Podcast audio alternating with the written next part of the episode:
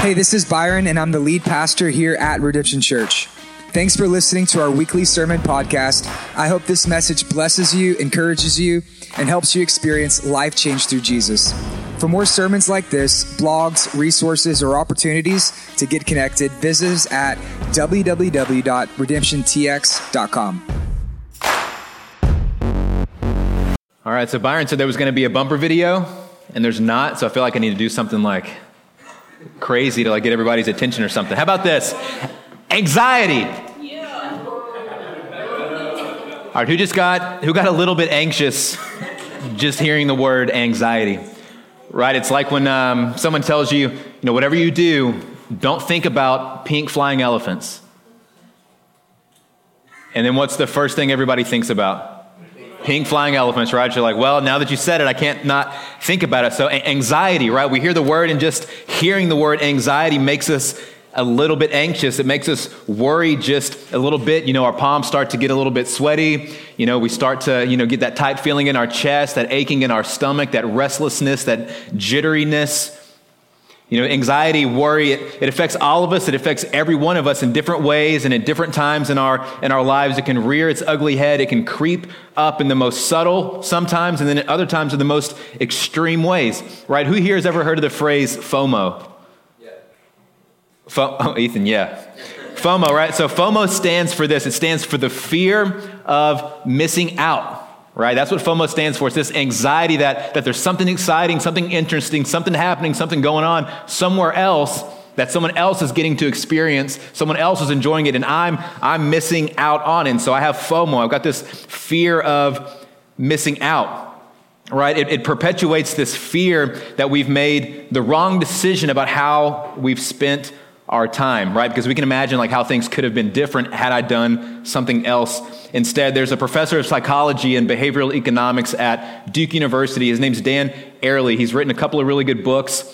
And he says this he says that it's a fear of regret that we've made the wrong decision about how we spend our time. Another article describes it as this pervasive apprehension that others might be having a rewarding experience from which I am absent. So it's basically it's just it's this form of anxiety that influences our decisions based on not wanting to miss out. So here's how you know. Here's how you know if you have FOMO, right? If you check Facebook or Instagram as soon as you wake up in the morning. Right? Because there's got to be something exciting, something going on somewhere else. Somebody's having fun somewhere. I got I got to see what's going on, right? Or maybe you check your phone, you're checking Facebook, you're on social media while you're driving.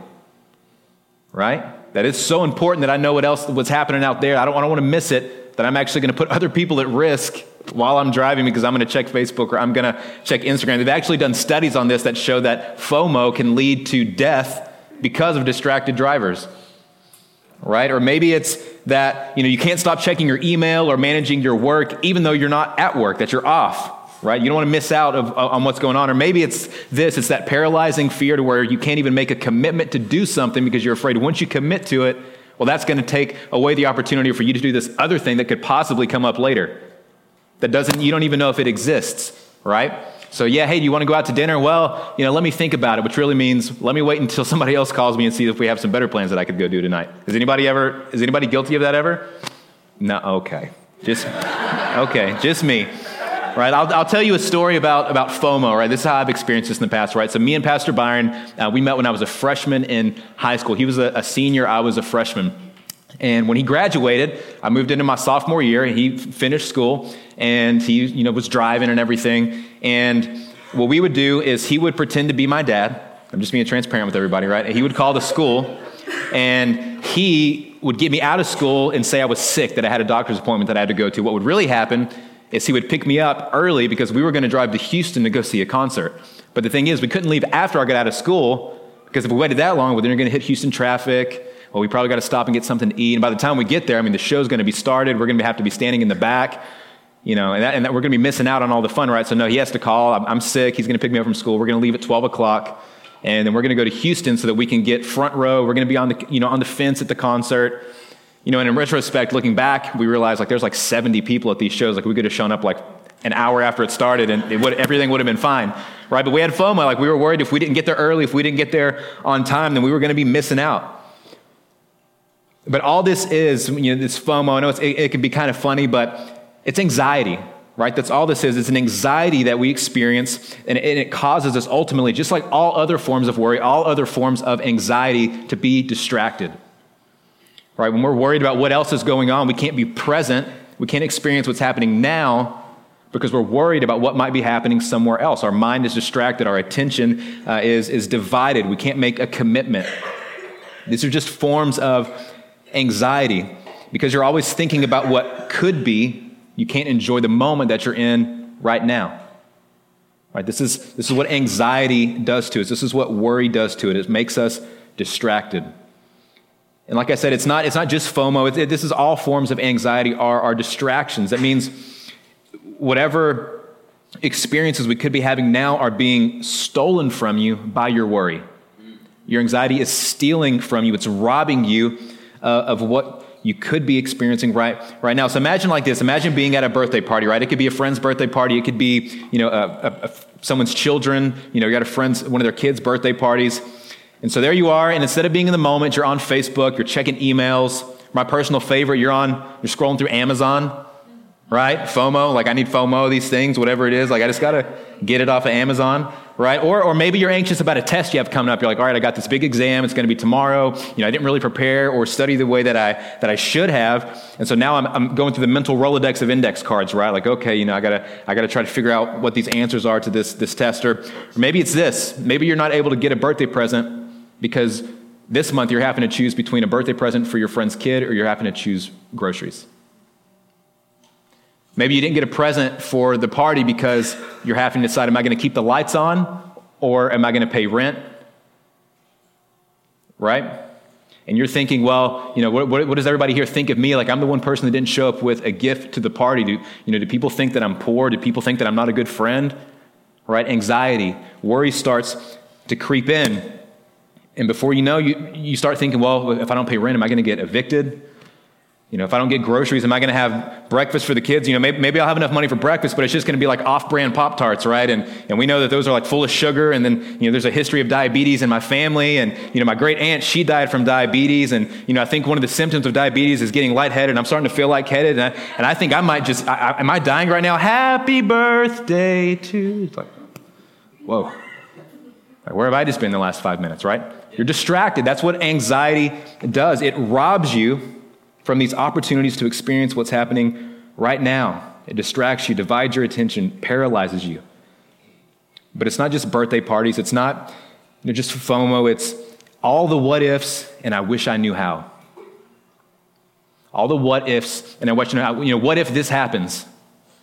What if I don't get my paycheck this month? What if you know, what if my marriage doesn't get any better? What if that sickness and illness doesn't go away? What if? You know, I wish I knew how I was going to take care of this situation. I wish I knew how to talk to my spouse. I wish I knew how to better take care of my kids. I wish I knew how. All the what ifs, all the I wish I knew, the, these worries and the, these anxieties, they distract us, but ultimately, here's what they do they distract us from obedience to God. At their worst, they distract us from our obedience to God. They steal our joy. They make us self centered. They take our peace. They distract us from Christ, and they distract us from the goodness of the gospel. And so, what we're going to look at this morning, we're going to be in the book of Philippians, chapter 4. And Paul is going to give us three commands, three imperatives today. And I want to show you how the way that we handle our anxiety, the way that we handle our worry, is going to determine whether or not we can be obedient to these commands that Paul has for us. And what I want you to see as we look at this text, like we're not, we're not just looking at commands necessarily. Now, technically, they are commands. Like these are imperatives. These are things that Paul is telling us we have to do. These are commands from Paul, which means ultimately they are commands from God. But really, what they are is they're simply attributes or characteristics that should really mark the life of every single Christian right? Yes, these are commands. Yes, Paul is telling us we need to do this, but what he's really doing is just describing what every Christian life ought to look like. Almost like a reminder, like, hey, don't forget this is how you're supposed to be. This is what is supposed to characterize and mark your life.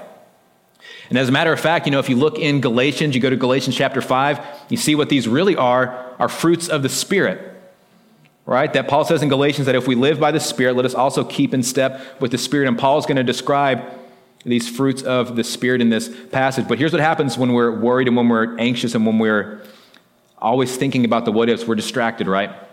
We're distracted and, and we're unable to keep in step with the Spirit. So I know we've all seen those videos, right? The people walking through the mall and they're distracted, they're texting, and the next thing you know, they trip and they like fall in the fountain or whatever. Like that's you trying to keep up with the Spirit when, you're, when you have anxiety. Like that's you when you're, when you're worried trying to follow after the Lord. You're distracted and you're tripping and stumbling and falling all over the place because you can't see what's right in front of you. You can't see what's happening right now. And so I know also for some of us that when we talk about anxiety, like this is a very serious and sensitive topic for some of us. Right? This isn't an easy topic. This isn't an easy conversation to have or an easy message to listen to. And I'm very aware of that. And so as we get into this, I want to discuss it with care and I want to talk about it with compassion because as we move into this text, we're going to, we're going to hit some difficult conversations and topics. Right? We're going to talk about mental health. We're going to talk about what it looks like to have real anxiety disorders right? And we can't avoid it, and I'll, I'll, tell you why in a moment when we get there in the text, but this, what Paul is telling us here, doesn't allow us to pass over that. He doesn't allow us to skip it. We have to engage in the conversation and we have to talk about it. And so, anxiety, like I was dealing with anxiety leading up to this sermon on anxiety, right? Like that's how anxiety works. So, let's read the passage together and then we'll walk through it. And as we're doing this, just be praying. Rejoice in the Lord always. Again, I will say, rejoice. This is Philippians 4, verses 4 through 7. Let your reasonableness or your gentleness be known to everyone. The Lord is at hand. Do not be anxious about anything, but in everything, by prayer and supplication, with thanksgiving, let your requests be made known to God. And the peace of God, which surpasses all understanding, will guard your hearts and your minds in Christ Jesus. It's Philippians chapter 4, verses 4 through 7. So there's our three commands that we're looking at this morning, right? And there's actually, so there's three commands and there's actually a prohibition. So there's three commands and a prohibition. He says this number one, rejoice always that we should always be rejoicing in any and every circumstance. He says to be gentle or reasonable towards everyone. The way that we, our disposition, the way we carry ourselves toward others, what we're, what we're known for as, as Christians. He says, do not be anxious. There's our prohibition. And then lastly, he commands us to make requests to God with thanksgiving. And as you read this passage, there's really there's kind of a circularity about it, if that makes sense, right? So it says, you know, maybe if you start in, in verse six and you kind of work your way back, you know, it says, do not be anxious, right? So if you're if you're anxious and you're worried, then it seems like you would probably have a hard time rejoicing, right? Like you're anxious, you're worried, you're distracted, so you can't really rejoice. And if you're having a hard time to rejoice, then, well, that means it's going to be probably unlikely that you're going to be gentle towards others. Like if you have no happiness, no joy in your life, that's, that's probably going to impact your relationship with other people, right? And so if you're anxious and, and, and you're worried, you don't have any joy, your, your relationships with other people are not going well, that's probably going to lead to what? A little bit of anxiety, right? And then when you're anxious, what do you have a difficult time doing when you're anxious when it comes to your spiritual disciplines? Do you feel like it's easier to read your Bible when you're full of worry and anxiety? A lot of times it's harder, right? Or what about going to the Lord in prayer when you're anxious and worried?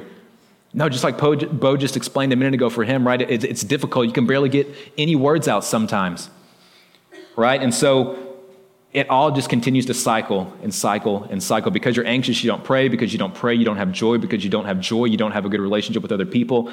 And so then you get anxious, and because and it just goes and goes and it cycles and cycles. But think about it like this what if, what if you're not worried about anything? What if you're not worried about anything, but instead of worrying, instead of having anxiety, but rather you have God's peace? And what happens when you, got, when you have God's peace? If you have God's peace, then hey, there's always something to rejoice about, amen? And if you're always rejoicing, if you've got joy in your life, if you've got happiness in your life, then what do your relationships with other people generally look like? Like that overflows, right? That joy overflows into the life uh, of people around you, into the relationships with others that you have. And if those are going well, if you've got joy, you've got kindness, you've got happiness, you've got gentleness, then you're probably going to be a lot, a lot less likely to be anxious, right? You're probably going to be living in the moment. You're going to be enjoying what's happening right now. You're not going to have any FOMO, right? And so you can kind of see where I'm going, but everything here really hinges on whether or not we deal with our anxiety correctly. Right? If we handle this the wrong way, then we start one of these vicious cycles, right? But if we handle it correctly, then we start the other cycle. Right? So everything that we're going to talk about this morning, it's really going to hinge and, and turn on how we deal with our anxiety. And you know, my message this morning was it's called a prescription for peace, right? So if you don't know, I work for Walgreens. If you're angry with us right now, I'm sorry, right? If you go, if you go to CVS, then you know we can talk later.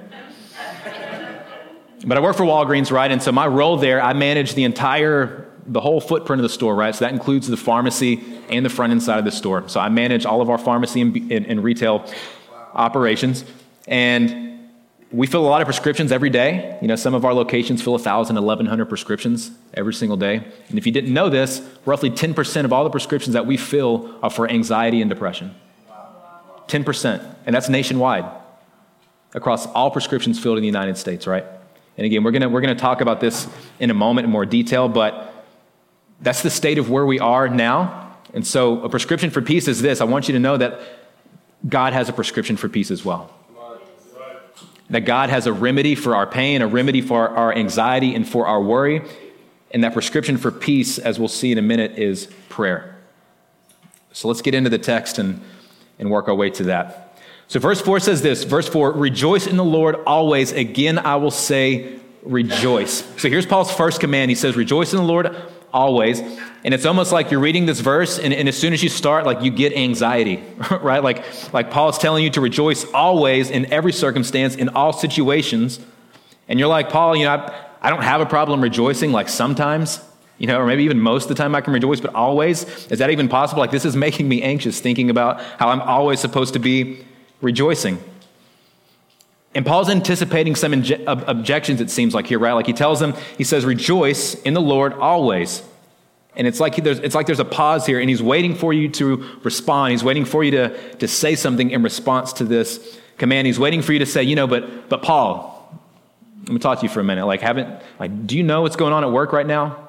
Like, do you know how many hours I put in this week? Like, do you know the, the workload that's on my, my plate this week? And you're telling me don't be anxious and to rejoice always and everything? Like, don't you, like, don't you realize that the, the flu is like rampant in my household right now? Like, I'm sick, my wife's sick, my kid's sick, like everybody's, everybody's sick in my home. Like, like don't you know that? Don't you know that? Like, I'm not sure how I'm going to pay rent this month, Paul.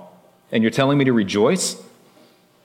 Don't you realize that my like my marriage is in trouble right now? Like things are not good in, in our home, and you want me to to rejoice? Don't you realize that like earlier this month my grandfather died? Like don't you know that? Don't you know that last week that my, my uncle died from complications from the flu, and, and that just yesterday I had to perform the uh, I had to be the officiant for his funeral, and he, he was 50 years old. Like Paul, don't you like don't you know that? And you're and you're telling me to rejoice? And he says, Yeah, I'll say it again. He says, Rejoice. Again, I will say, Rejoice. He doubles down. He doubles down on this command to rejoice in all things. And you have to remember Paul's circumstance, right? So if you go back and you read the beginning of Philippians, you'll see that Paul is actually writing this letter from prison. He's writing this letter from prison. He doesn't know if he's going to live, he doesn't know if he's going to die.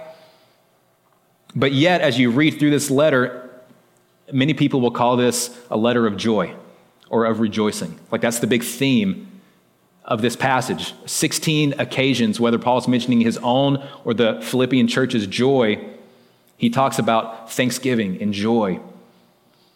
It's a letter marked by joy. And here's the thing the reason that Paul can do this, the reason he can be so thankful, he can be so you know, not concerned about his circumstances, because this his rejoicing is not in his circumstance, but his rejoicing is in the Lord.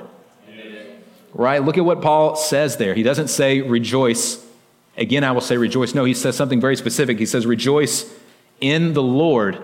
Again, I will say rejoice. You see, when our rejoicing is in the Lord and not in our circumstance, we will always have joy. One commentator puts it this way he says, it depends not on changing circumstances, but on the one who doesn't change. Right? Like that's where our that's where our joy comes from. You know, you can go back to the Old Testament and you can read the story of the prophet Habakkuk. He's one of the minor prophets in the Old Testament. And you see, Habakkuk is arguing and wrestling with God because God seems distant. He doesn't seem like he's around. And they're under this threat of attack from, from Babylon. The nation of Judah is you know, worried about this invasion. And, God just, and there's all this rampant sin and, and everything going on in the nation of Judah. And, and Habakkuk's crying out. He's saying, God, where are you? Like, you're not here. Are you going to do anything with, with this nation, with these people, with their sin and with their, with their rebellion? And his answer is that, yeah, I'm going to send another country to come in and destroy you. Like, yeah, I'm going to deal with it. And this is Habakkuk's response. Yet I will rejoice in the Lord, I will joy in the God of my salvation. Right? In the worst of circumstances, when we don't know what's going to happen, when we feel like God is distant, when we feel like we don't know what He's up to, when we don't know what He's doing, our state of being as Christians should be to always rejoice. To always be rejoicing in any and every circumstance, rejoice. And here's what happens with anxiety is anxiety causes us to take our circumstance and create a future that does not exist right? We take whatever we're dealing with now and we create a future that doesn't exist. Max Lucado, and he has a book called Anxious for Nothing. And he calls this the what if kind of anxiety that I mentioned earlier. Like, what if this happens tomorrow? And when you're worried about the future, you can't rejoice in the Lord in the present. Right? Here you are, all of your time, all of your, you're distracted about what's going to be happening in the future that could not even be a reality at all. And, and, and yet it's taking up all of your time, all of your energy. And so you can't be present to rejoice now in the Lord because you're worried about the future. Right? That's what anxiety does. It, it robs you. It robs you of your joy. It robs you of the moment. But Paul continues, and we'll see what happens when you do rejoice. When you're able to rejoice, he says this let your reasonableness be known to everyone. The Lord is at hand. This is verse 5. So he moves from, from rejoicing to always being gentle, always being reasonable toward everyone. And it's almost like he's like building up our anxiety before he tells us, do not be anxious. Like he's just going to keep laying more on us, and then he's going to tell us to not be anxious right after, right? But now he's saying, you know, I don't, I don't only need to rejoice now, but I also need to be reasonable. Like you can ask my wife, like I'm not the most reasonable person, okay? So this is, this is a lot for me, Paul, that you're asking. And some of your translations, they might use different words here, right? Like some of them could use gentleness. Some of them might use uh, be considerate to others. Some of it could be be gentle towards others. It could say have a uh, let your graciousness be known. It could be you know have a, a forbearing spirit toward others. But the idea, no matter what your translation might say, it's, it's really it's all the same, and it's basically saying that when you have peace, when, you, when you're peaceful, when you have joy, and when you have contentment, then you're able to serve others authentically because you're not self-centered. You're not, you're not looking inward. You're not thinking about yourself and thinking about your own needs. And this is actually a concern in the Philippian church. Like this is something that the church in Philippi is dealing with. They're struggling with this idea of, of unity. And if you notice just a few verses before this one, Paul is going to write to them to encourage two women in the church who need to put away their differences and become united. He encourages them, he says, to agree in the Lord. Right? So they're dealing and they're struggling with this, with this unity.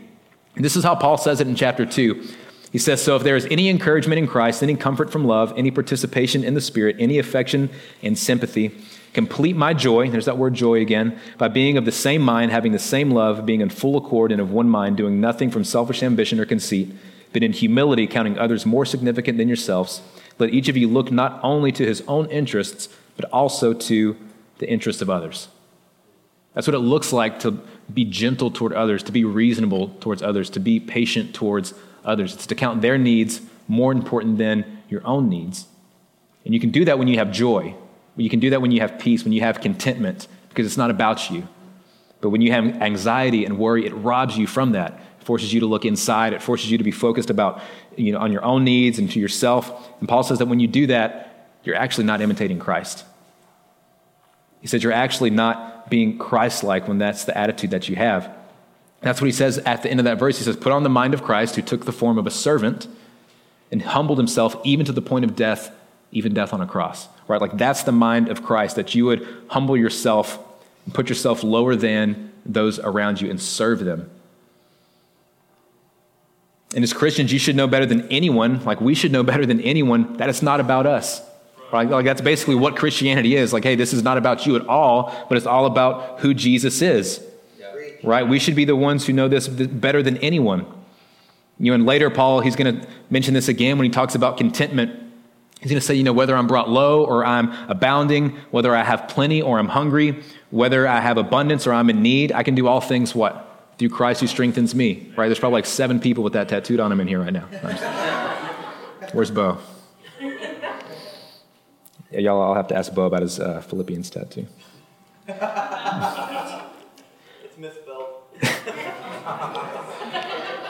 But this is the attitude that we should strive to serve from. We should strive to serve from the attitude that Christ had. And this is actually why we have a core value at our church here at Redemption. If you weren't aware, if you haven't been through our next steps yet, where we talk about our core values, but we have a core value here called authentic community. right? Like this is part of our identity and our DNA, who we are as a church. And part of our understanding of that value comes from this passage. And this is the big idea that you can only serve others authentically when you expect nothing from them in return. That is authentic service. That is what authentic community looks like. Like if you always expect something from other people, that means you're not content. That means you don't have contentment. There's always going to be some hidden agenda behind your service. You're always going to be trying to get something in return. It causes you to be deceptive and un- untrustworthy. And those are the opposite of what authenticity is deceptiveness and, and untrustworthiness. And they're the opposite of putting on the mind of Christ. And one thing, something very important that I really want to encourage everybody, just as we go through this and as we talk about anxiety, authentic community is going to be one of the most helpful and beneficial parts of your walk as a Christian when it comes to battling fear and worry and depression and anxiety. Your anxiety is going to tell you to stay home. It's going to tell you not today, don't get out of bed. It's going to tell you you don't need to be around other people. You know, what are they going to say? What do they think? What if? Right? That's what anxiety is going to tell you. But one of the most important things that you can do is to go to church and worship with God's people. Those are one of the most, two of the most important things that you can do because who are you going to meet when you're here? Like you're going to meet your friends, your family, the people who care about you the most, right? But you're going to meet somebody else, and his name's Jesus. Right? He's going to be here every Sunday, right? Without fail. Right? You're going to get to encounter the Lord through worship, right? Never mind the fact that Hebrews commands us to be here, to not forsake gathering together with, with the church. But we need to participate the best you can. And sometimes that doesn't look like a lot, right? Sometimes it means that you sneak in at like 937. That's okay. Sometimes it means that maybe you sneak out a few minutes early. You know what? That's okay too. But you need to be here. You need to be present. You need to be engaged with the body in, in worship.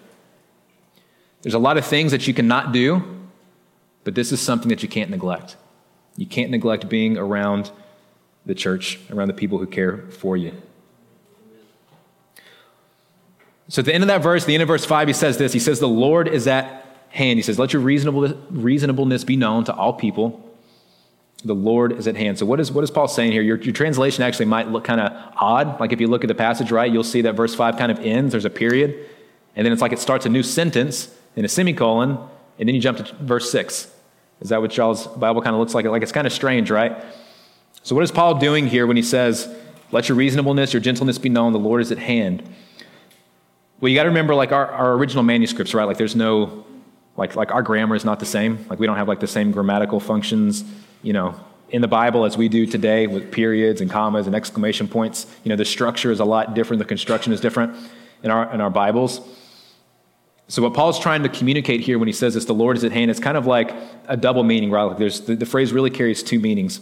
So, he's doing two things. One, you can take this, this section, this, this phrase, and you can attach it to the previous verse. And so you can say it kind of like this Let your reasonableness or your gentleness be known among all people because the Lord is at hand right? And it's almost this sense of timeliness, like, hey, the Lord's, like maybe the Lord is coming soon, or you don't know when the Lord's return is going to be, right? There's a, there's a parable in Luke chapter 19 about the 10 minas or the 10 coins, right? And so it says that there's a, a nobleman, there's this master who goes to a, a far country, and he's going to go receive this kingdom, and he's going to come back, right? Obviously, this is a picture of Jesus going to heaven. He's going to come back for his bride, he's going to come back for the church.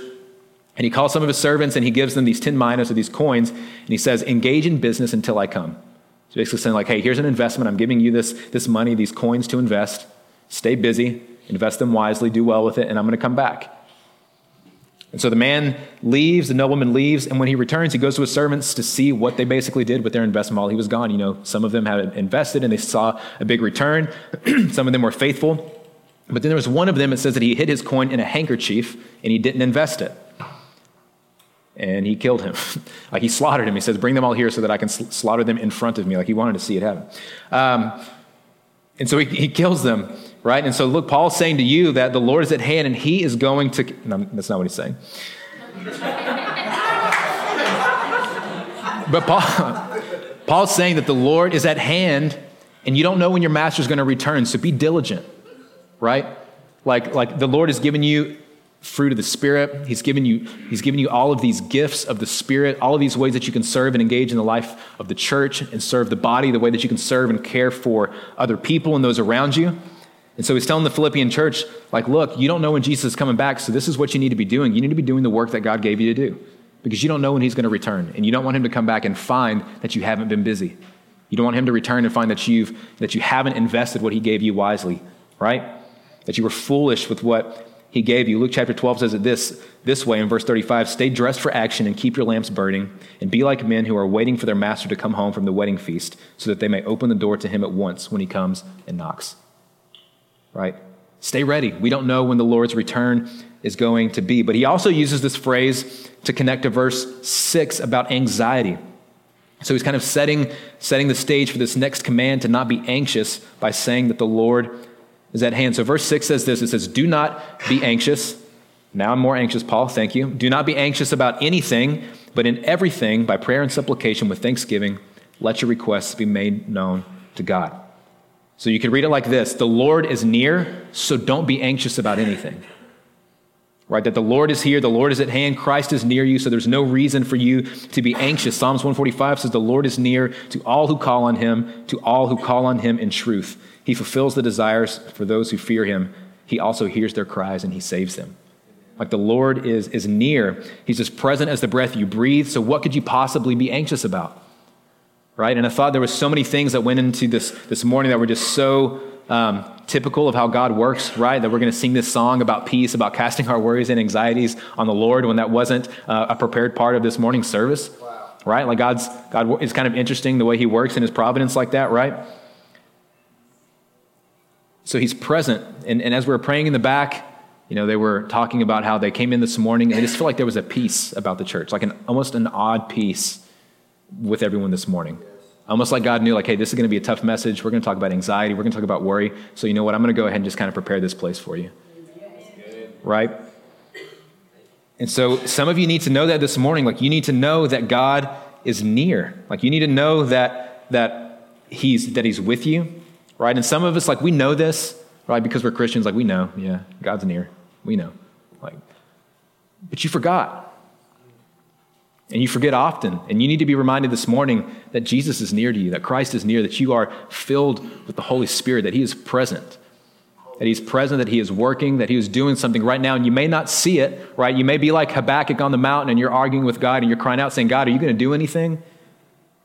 And he is. He's, he's going to do something because he's with you. But some of us were so distracted by our anxiety, we're so weighed down and burdened by the worry that we carry that we don't recognize that Jesus is so near to us. You know, I was driving this morning, I'm sure some of y'all experienced this as well, like the fog outside on the way to church this morning, right? Like that's what anxiety is like. It's like you're driving through the fog and there's stop signs coming up you don't see, and there's red lights coming up that you don't see, and there's a curb that you just went over that you didn't see. And there's that guy flying past you because they got FOMO on Facebook, right? And they're not, they're like, fog, what fog? Like, I'm not, I haven't looked up in five minutes, right? But that's what anxiety is like. It, it, blinds us, it distracts us, it keeps us from recognizing and realizing, like, hey, I'm here, I'm right next to you. And then what happens when, when the sun comes out? Like all the fog goes away, right? Like what a picture of how it is for us when we walk through life with this anxiety, through this fog, through this cloudiness, and then Jesus shows us that He's near, that He's close, and it just all goes away, right? But this is what Jesus says in Matthew chapter 6. He says, this in the Sermon on the Mount. He says, Therefore I tell you, do not be anxious about your life, about what you'll eat or what you'll drink, nor about your body, what you will wear. Is not life more than food and body? Is not life more than food and the body more than clothing? Matthew 6 25. So there's obviously, like, there's an abundance of things that we can worry about and be anxious about, right? Like, there's the basic necessities, like we talk about food and, and shelter, and we talk about, about clothing, you know, and, and certainly, like, we can, we can worry and, and be anxious about these things, right? Now, generally speaking, we're not going to worry about these things in the same way that the culture that Jesus was speaking to worried about them. Like when he says, like, don't worry about what your food is going to come from, like they weren't going to like HEB online pickup. You know what I'm saying? Like they're like there is no food for them, right? When they were talking about not having shelter or clothes, they didn't know if they were going to have a roof over their head the next day or anything to wear. right? Now, that's not to say that we don't experience this. You know, we, we experience this, these same struggles and anxieties of, you know, making it paycheck to paycheck, you know, choosing between rent or utility bills. Am I going to buy groceries this week or not? You know, am I to am I to be able to afford school clothes for the new school year? Or maybe I'm to have to try to find some hand-me-downs to a friend or a family member because I just don't know. Right? Like we have these worries and anxieties as well. But, but Paul goes further here. This is where Paul, he, he's, he's, kind of, he's kind of prodding, right? He's poking here. Because he says that it's not just about that. Like, it's not just about these material things. It's not just about food. It's not just about shelter. It's not just about clothing. He says, rather, that we shouldn't be anxious about anything at all. Some of us hear that, and that's where the anxiety is like, okay, right? Like nothing. He says, there's nothing in your life, nothing that has ever happened in your life that should cause you to worry and have anxiety. He leaves no exceptions. Right? This is, this is kind of a difficult word here. But look at look for just a moment, like look at the words that Paul's using when he gives us all of these commands. He says, rejoice always, be gentle to everyone. And the difficult part here, be anxious about nothing. Right? Like under no circumstance should you circumstance should you be anxious or or worry. Always, everyone, anything. And in a moment about prayer, he says everything. Right? Like he uses like the most all-encompassing words that he could use when it comes to these commands always, everyone, anything, and everything. He's not really giving us a loophole to like avoid the tough conversation, right? And so, in my introduction, you know, I mentioned that this topic is, is controversial. It can be, you know, very sensitive to some people. And so, my, my heart is to discuss it carefully and to do it compassionately. But we have to talk about it because he says anything. Don't be anxious about anything at all. So, we're going to talk about it. I hope that's okay. So here's something that we need to know that we need to recognize that anxiety disorders are the most prevalent mental illness in the world today.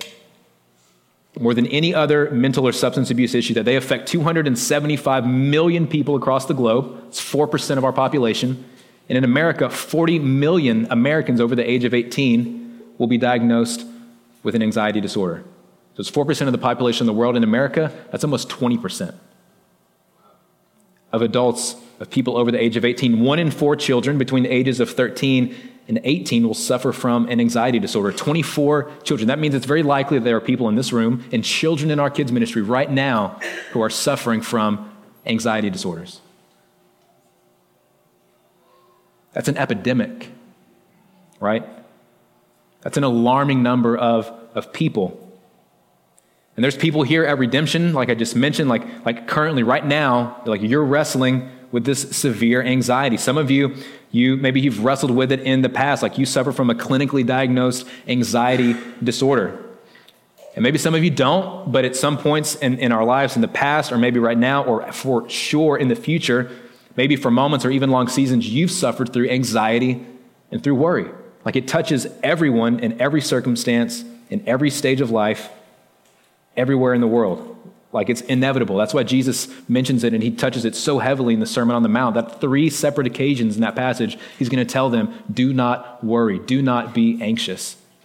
Do not worry. Right? Because he knows that we're going to worry.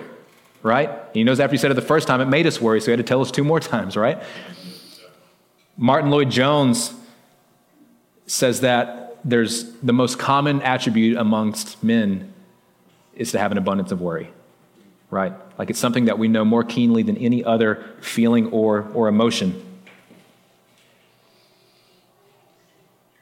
And there's others of you here who maybe, you know, somehow miraculously, like you've managed to avoid anxiety in your life until this morning when I brought it up. And then, so I apologize for that. But like I said earlier, you know, I work in a pharmacy and we fill hundreds of prescriptions at just our location every single week for anxiety and for depression. And so that's why I said that there's, there's another prescription as well for anxiety, there's another prescription for worry. There's another prescription to say it in a positive way for peace that God is going to give us. But I also want to say this I don't want anybody to misunderstand what I'm, what I'm saying, right? I don't want anybody to misunderstand and think that I'm saying that there is not a place for actual prescriptions or medication when it comes to anxiety right? Just that alone causes some people anxiety. The fact that I'm on medication, that I'm having to take, you know, this particular, you know, prescription to help with it, like that causes you anxiety. Like, what if people knew? What if people found out? What if people knew that, like, that I suffer with this or that I struggle with this? Like, just that in itself causes you anxiety. And so you need to know that there's, there's not anything inherently wrong with you seeing a mental health professional and getting help. Like, you need to know that this morning. Like, even as, even as you look through the scriptures, as you look through the Bible, very often you'll see that God actually uses the means on earth for, for healing and, and, help in the, in the Bible. Like we see the example of Paul and Timothy when Timothy has a stomach ache and he says, Hey, drink a little bit of, uh, uh, drink a little wine. That'll help your stomach ailment. Right? Now, could he have said, Hey, pray and have God just heal you from that miraculously? Absolutely. And can God do that? 100%. But no, he says, Hey, this is the word of the Lord. Drink a little bit of wine for your stomach, it'll help. Right? So there's precedent in the scriptures for God's common grace when it comes, when it comes to healing. But here's what I am saying there's a, a clinical professional. He's a psychiatrist from Tulane University. Very smart guy named Michael Lundy. He actually co wrote a book that I want to share with you all at the end. That's a very helpful resource that I want to give to you. But as I was reading through it, he, he says this, and I thought this was very interesting. He says that right now that there is an unhelpful and often unwarranted segregation of body and soul, medical and pastoral, theological and psychological that permeates much of the mental health field.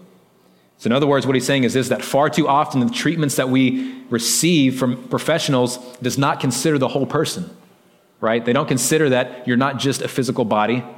They don't consider that God's word has something to say about this. They don't consider that perhaps your pastor has some counseling, right? Or a Christian counselor that has something to say about this. They don't consider those things and they separate and segregate these different components of who we really are as people. So there's nothing wrong with, with seeing these people at all. I, if you need to, then, then do that. Uh, but you need to also know that God's word speaks to this, right? That God's word also speaks to this. It has something to say about the matter. And you know, we, we've talked about some of these, these symptoms of anxiousness, right? That it distracts you, that it, that it divides your attention, that it can paralyze you, that it steals your joy, that it keeps you from being able to serve others authentically. But here's in its worst form what it can do. In its worst form, it leads to the sinfulness of despair and robs you of peace. Right? Like we can talk, like we can, we can like joke about FOMO, right? Like, cause it is kind of funny. But the other side, the extreme side, is despair. Despairing, right? This is where anxiety can lead. And this is why God doesn't want you to be anxious because at, at the very worst, it separates you from Him. It separates you from Him. That's why He tells you don't be anxious about anything. Not because this is an angry father yelling at you, commanding you, do not be anxious, but He's saying, I know what's best for you, and it's not anxiety. I know what's best for you, and it's not for you to be worrying, right? So we need to hear this not as someone, you know, as, as coming from an angry father, but as a, as a loving father. Because this lack of, of joy, this inability to serve others, this, this being devoid of peace, what these are really are symptoms of a much deeper problem. They're, they're symptoms of a deeper sin in our life of despair. And he says it this this is how Michael Lundy says about despair. He says, Despair is, in a sense, the ultimate form of unbelief. And it is the sin behind many other sins, including the sin of presumption, which says that it cannot get any worse than this, when in fact it can and almost certainly will get worse if we act on that presumption. Despair denies God's greatness, it denies his goodness, and it sets at naught so many promises of Scripture to make counting them near to impossible. That's what anxiety does. That's what happens when anxiety robs you of peace. It can lead you to despair. That's, that's the opposite of peace, is despair. And so Paul's going to say that to avoid this, to not have anxiousness, he says the remedy here for anxiety is prayer. And you know, throughout the year, as Byron is out, we're going to be teaching on some different spiritual disciplines, actually. We're going to cover, you know, prayer, we're going to cover Bible, Bible reading, and we're going to talk about some different things this morning. Obviously, we're going to talk about prayer for just a moment. Uh, so, my question for you would be this if you deal with anxiety, and not just a clinically diagnosed anxiety, any anxiety at all, any kind of worry at all, my question is this Is prayer a part, a part of your treatment? So I'm, I'm speaking to everybody here. Is prayer a part of your treatment? So I want to give you three ways that Paul talks about pr- how prayer can lead to peace. His prescription, right? This is, this is the three things that you need to do through prayer to receive peace. That's what he says. He says, number one, you need to worship. Number one, you need to worship. He says, Do not be anxious in anything, but in everything, by prayer and supplication with thanksgiving, make your requests known. So, everything by prayer. What is prayer? Right? In this context, he's saying, just go to God before him with worship and adoration. That's how this starts. You go to God, and it's so interesting how this happened this morning again when, when Bo was talking because he kind of beat me to the punch here. You need to fall on your knees before God. You need us to go before him in worship for who he is, not for anything he's done, but just because of his character and because of who he is as God, that you go before him in worship. That's what it means to go before him in prayer. And then he says in supplication, that's not a word we use very often, right? Some translations could say, you know, petition maybe. But the idea in this context, when he says supplication, is this idea of humility. This is putting yourself in a position to where you say, God, like, I don't know what's best. I don't know how to handle this. You know my situation. You know what's going on. You know what's wrong. And there's nothing I can do about it. So I'm just laying it at your feet. I'm just putting it on you. I'm casting my worries upon you because I can't handle this. I don't know what to do about it, but you do. Right? So I'm going to worship you and I'm going to come before you with my real problems. Like I'm going to let you know, like, hey, I'm, I'm a wreck. I don't know how to handle this. And then he says to do it with thanksgiving. To come before him with prayer, supplication, and thanksgiving that you thank him. Notice where the requests are as well. Like we're not even there yet. We're not to the requests. You go him with thanksgiving for his goodness, for his mercy, for his provision, for caring for you, for saving you, for giving you his Holy Spirit, for giving you gifts, for all the times that he has been there for you, all the times that he will be there for you in the future, for being with you now. And he says, after all that, then you let your requests be made known. Right?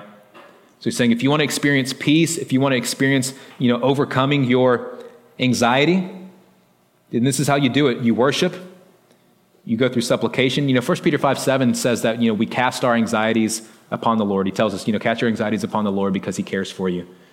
And we use 5 7, but we actually don't consider the whole context of chapter 5, right, which actually says a lot about humility, to humble ourselves before the Lord, right? That's that supplication process where we humble ourselves.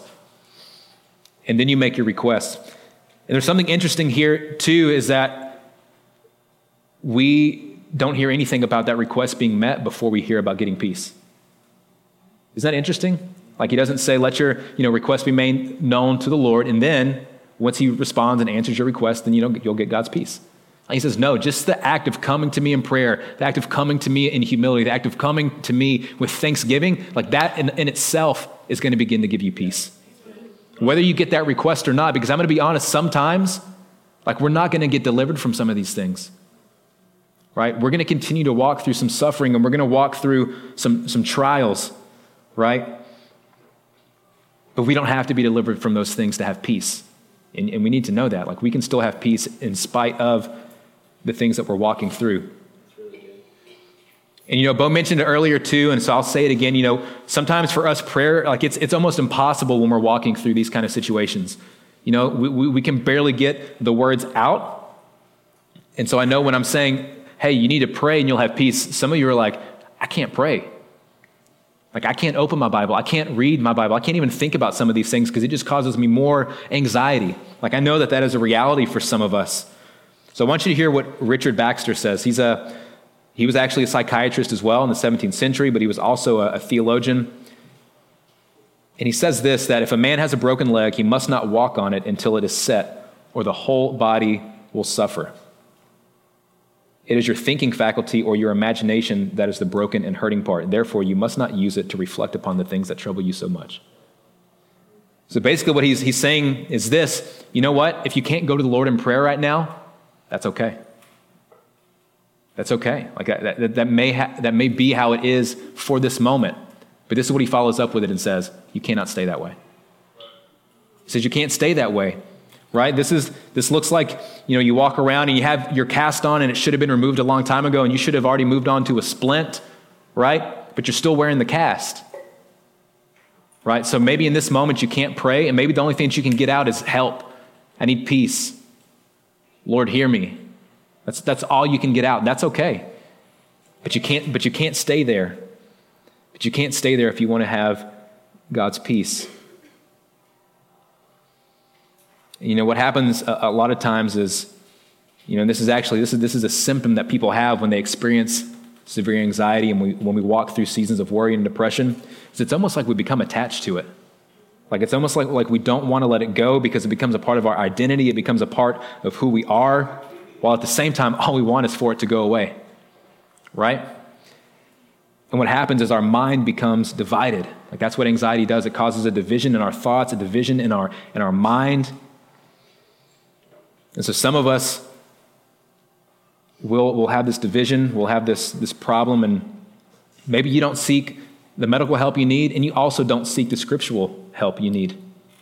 Do you know what the, the two leading uh, forms of substance abuse after mental health disorders are? It's anxiety disorders, depression, drug abuse, and alcohol. And I don't think that's, I don't think that's a coincidence, right? Because if you're not going to go get the help you need, and you're not going to go to the scriptures for it, then you're just going to try to help yourself. Right? So instead of praying or instead of going and seeking the help that we need, many of us, we, we may resort to unhealthy and, and sinful coping me- mechanisms to deal with our anxiety.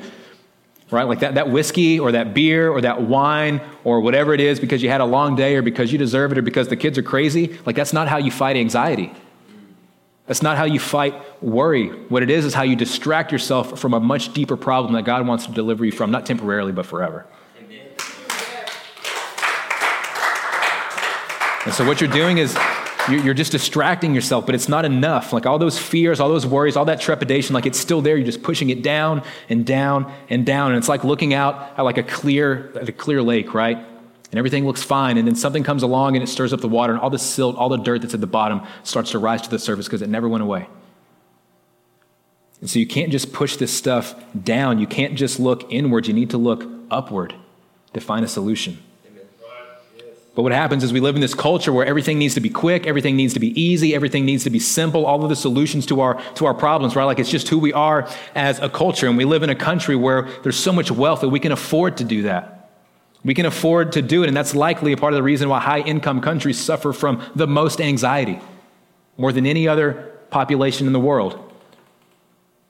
The thing is, the truth is that some of us have a problem, a cause too deep in our souls that it's going to take more than a doctor. Amen? It's going to take the great physician. It's going to take him to come in and do something miraculous in our, in our lives. And, and I know this is very real for some, for some of us. I know that some of our anxiety is, deeper than just this clothes or food or food or these surface material things. That some of it goes much deeper. And I want to say this very carefully, but I want to say that all of our symptoms of anxiety stem from a deeper problem, which is sin. And so you would ask, well, are, are you saying that my anxiety is, is sin? No, it's not what I'm saying. Is some anxiety sin? Absolutely it is. That's why Paul commands us, do not be anxious. That's why Jesus commands us, do not anxious. Be anxious, do not worry. He says it three times. Because it can lead to sinfulness. It can lead to despair. But not all anxiety is. You know, Jesus had anxiety. Think about this scene in the Garden of Gethsemane when Jesus is on his knees sweating blood, asking God to remove this cup if he could. Does that sound like anxiousness? But it wasn't worry. Because what conversation was happening there? He was in prayer. He was taking it before the Lord. He wasn't worried. He was anxious, but he wasn't worried. Right? But it's not because of a sin necessarily that we've committed that causes anxiety. It's nothing like that, but rather it's that sin is in the world at all. Like there was no anxiety in the garden before sin. There was no, there was no anxiety in a, in a perfect world. And so sometimes, yeah, maybe there is sin in our life that causes anxiety. Maybe it is because of sin, ours or someone else's. That could be. But you also need to hear that your anxiety is not necessarily sin. And you don't need to feel shame or guilt because you have anxiety. And I want you to know this also that when you pray, when you bring this to the Lord, I don't want you to be surprised that when you confess your sins to Him and you give your life to Him and you wake up the next day and your depression's gone. Don't be surprised when that happens. Don't be surprised that when you begin to pray and worship and give thanks to God and you tell your psychiatrist that you dumped all your medication down the toilet, I slipped, I don't know what happened, I don't need it anymore. Like, don't be surprised when that, when that happens. Now, don't misunderstand me. Like, I'm not telling you to go home and do that. Don't say, I'm not, I was at church, you're talking to your psychiatrist, and you know, the, he, he, was actually the guest preacher, so, you know, I don't know really how, you know, confident that I am in what he said, but he, he said to dump the medication down the toilet. Like, I'm not saying that. But I'm saying if that's you and that happens, like don't be surprised because God can do that. Like don't be don't be surprised because there's people here like these testimonies that I'm telling you are from people here at Redemption Church. Like this is our church where this has happened. Right? The truth is that some of us like maybe we won't maybe we won't be healed completely from anxiety or from or from depression. But that doesn't mean you don't bring it to God to have peace. That's not the answer. The answer is not to withdraw, the answer is to draw near. And I speak from this as, as someone who's dealt with this. I, have felt the pain of a lot of this in, in, my own life. You know, like earlier I mentioned about a grandfather and an uncle, like that was me. You know, like I did my uncle's, I officiated his wedding, or excuse me, his, his funeral yesterday. I was the officiant for the funeral. You know, like I felt this, this worry and this anxiety recently with a lot of things in our family. And there was a season in my wife and I's life years ago where it felt like just every other day someone was committing suicide or taking their own life. You know, I, I performed the funerals for one of my best friend's mother when she hung herself. Right? I was there to hold Courtney, my wife, when they found her mom in her apartment dead. Right? Like I've, I've seen the despair, I've seen the anxiety and the worry affect people that are so near and so close and so dear to me. So I don't want you to feel like I'm detached from this message, like this is for me just as much as it is for anybody else. But we'll close with verse 7. I know we've gone over, over our time.